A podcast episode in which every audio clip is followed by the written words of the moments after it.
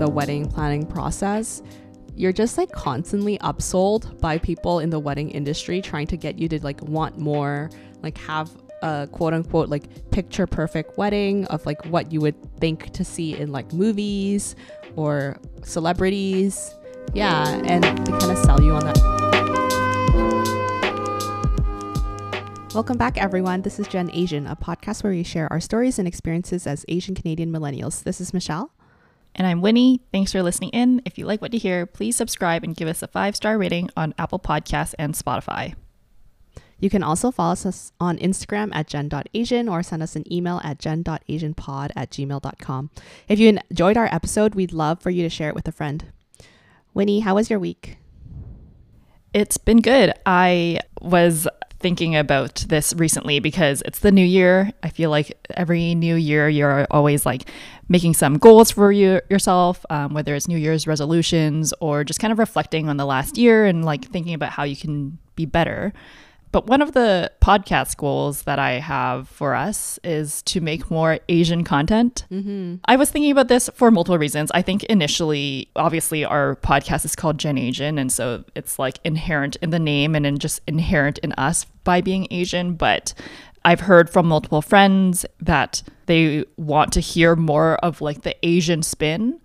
And I think mm-hmm. initially mm-hmm. I was thinking we are Asian, and so anything we say or talk about is inherently Asian. But I think yeah. there are just these nuances in our experience that are interesting and that, you know, I talk to my friends about on a daily basis, but it doesn't necessarily come through in the podcast as much or at least as explicitly. Okay. You know, it goes back to like, what does it mean to like make Asian content anyway? Is it Asian content because we are Asian, or do we actually have to talk about explicit Asian content? Mm-hmm. And so I thought that was an interesting reflection. But I do want to like dive deeper into like I guess the nuances of the Asian Canadian experience. experience.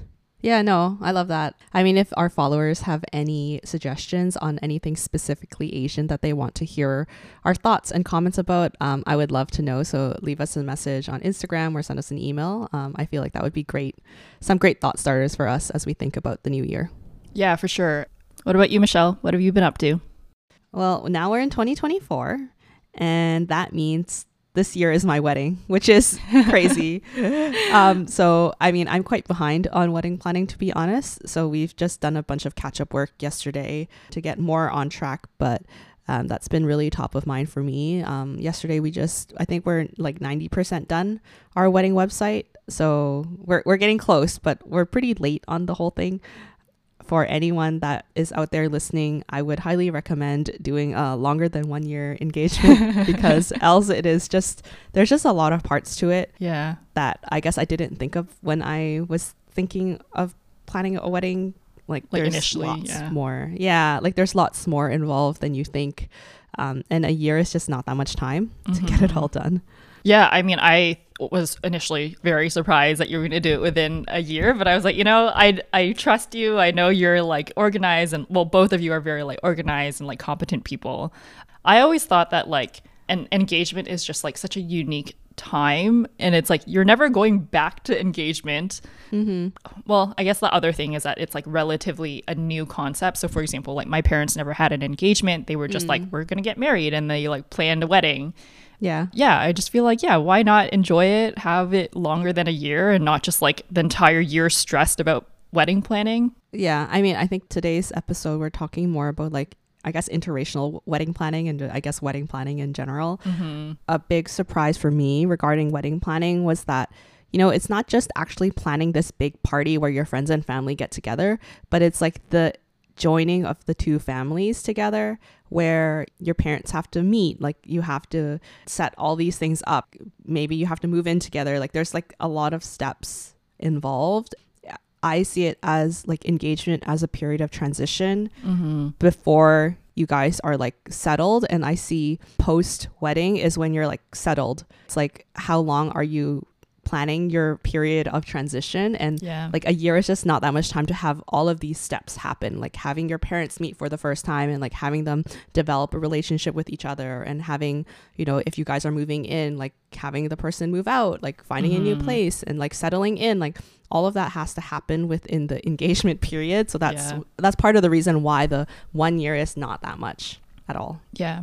To challenge that, like, does it all have to happen within the engagement period? Because I think I am of the mentality that like your engagement and wedding is like whatever you make of it. So whether you want to move in like Mhm. after the wedding or like before the wedding, before you get engaged, you want your parents to meet before you get engaged, and after like for you guys, you guys decided to like have your parents meet after the engagement or like during the engagement period and also move in together during the engagement period. So Mhm. like what was I guess your thought behind that and I guess more specifically about the parents meeting. Like that's a big step. Like that's that's Oh, yeah. big, especially because you Mhm. guys are in like different countries and again of like different backgrounds, cultural backgrounds. oh yeah that's that's a whole thing I'll, I'll let me start with the like moving in together Mm-hmm. I think the way we think about it is that by the time we're getting married or having the ceremony is where everything should be like in place for us to like you know really blossom in our new married life. So it's like Mhm. all the prep work going up to that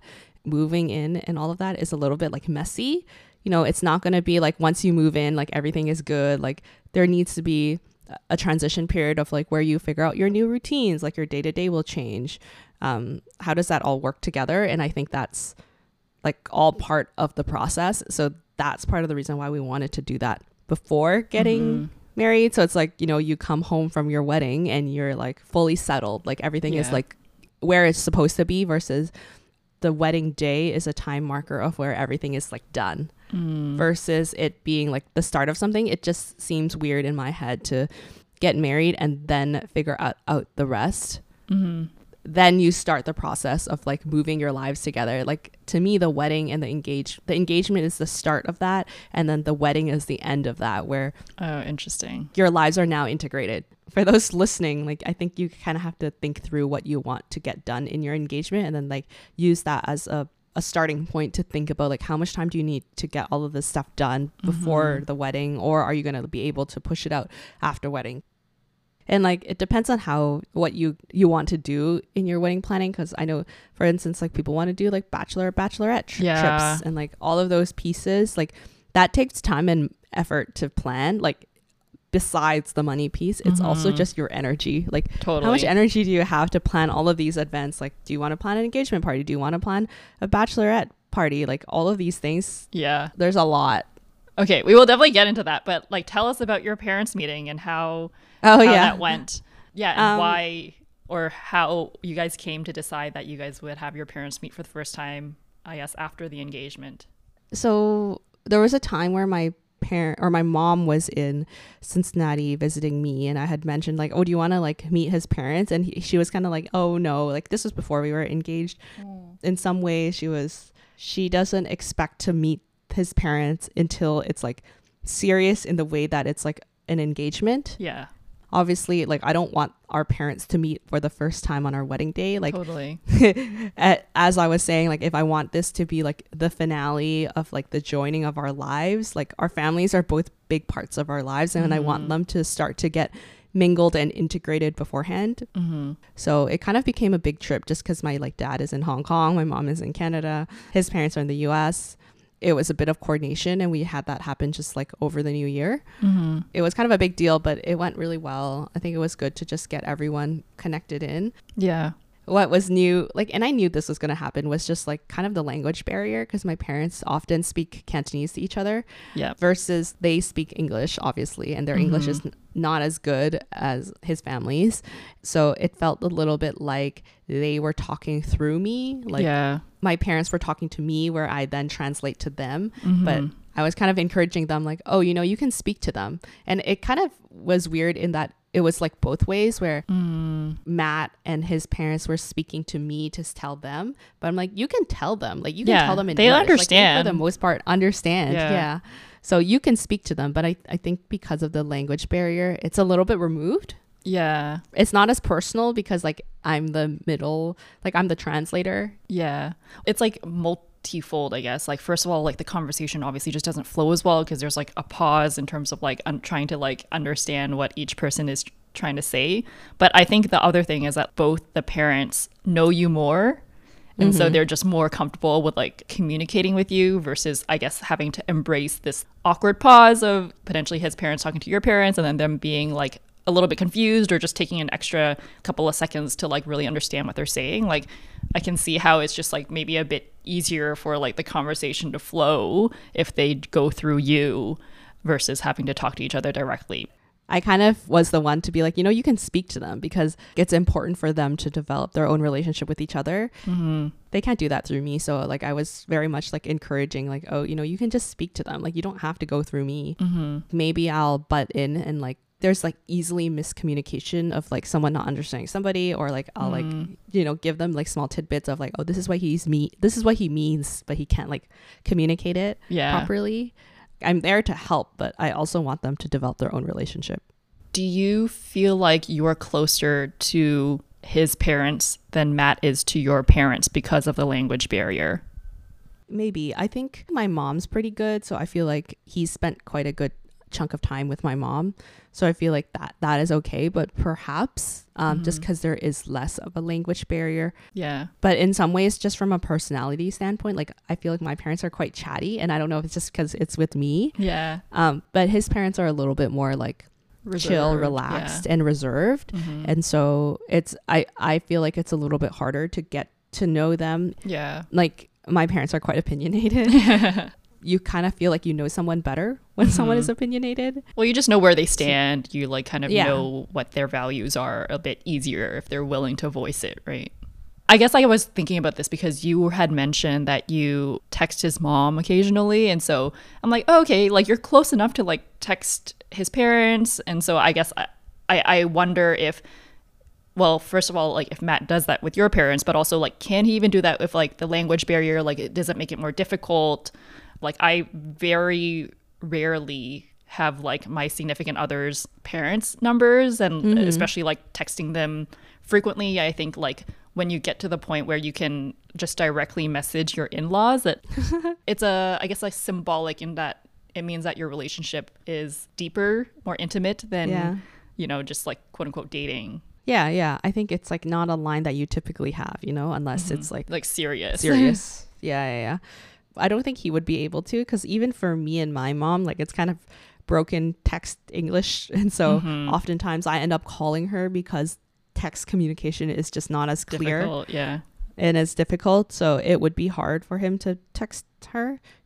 Um, okay, and then what about like, you know, all the things that you were talking about before? Like, do you want to have all the engagement party and then a bachelor party and then a bachelorette party? Like all those steps that like honestly in my mind are pretty optional. Yeah, I mean, I, I feel like it's a lot, and like I feel like I'm already struggling to plan the wedding as is.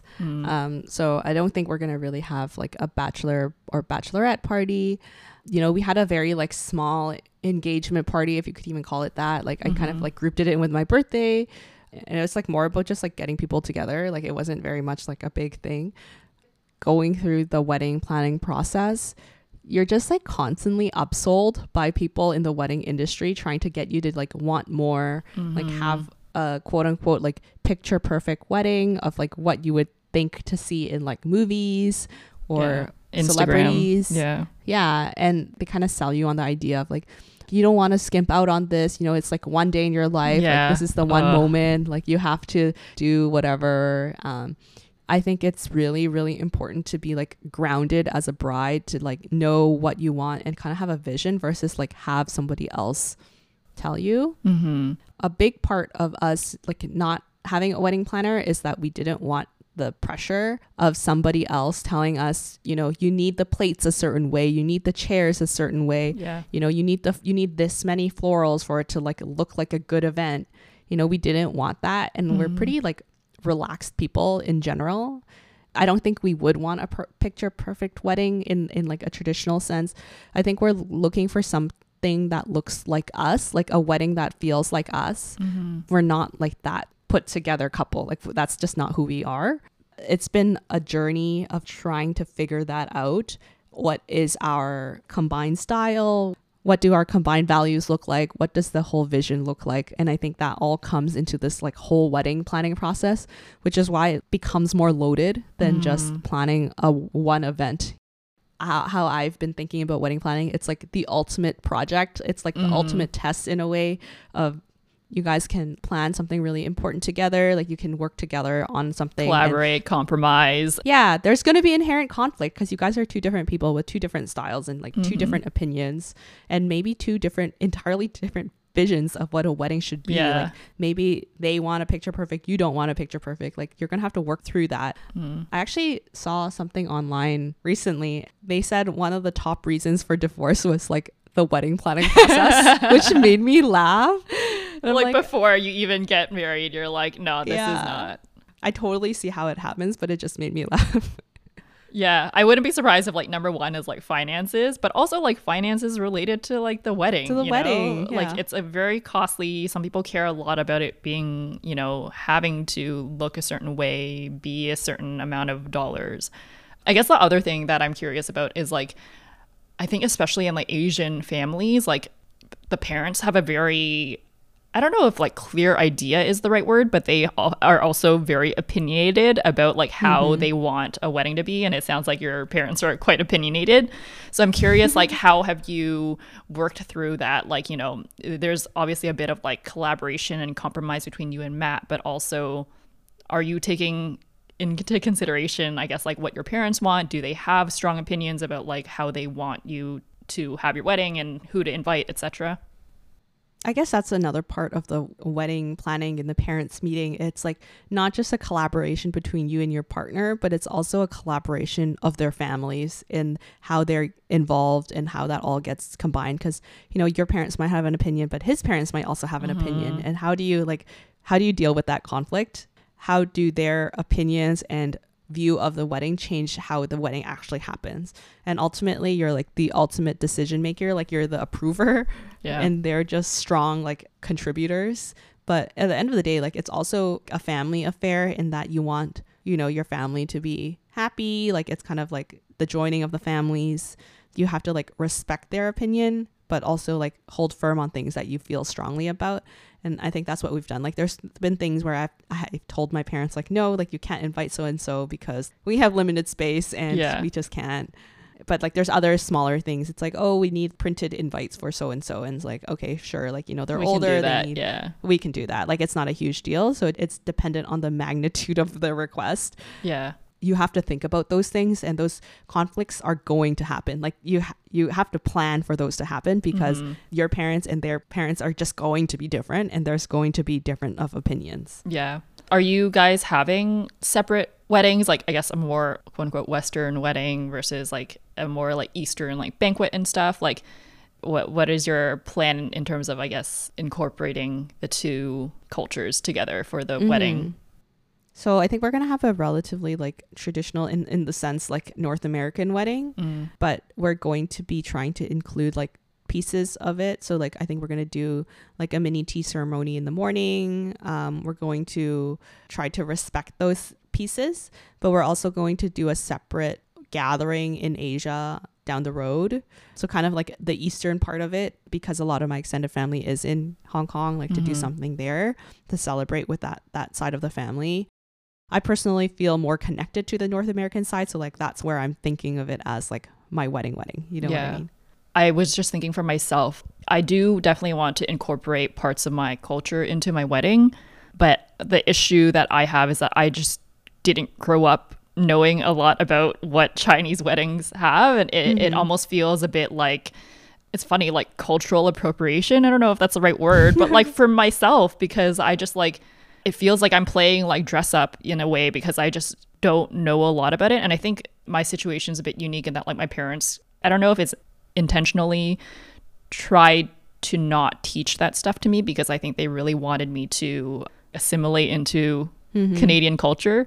And so there's definitely like a bit of a disconnect for me in terms of like knowing what Chinese traditions to include, especially in a wedding. So I'm curious, like, you decide on the tea ceremony, but like, Are there any other aspects that you already knew from the beginning that you wanted to incorporate and kind of like how what your feelings are in terms of like incorporating your culture into the wedding?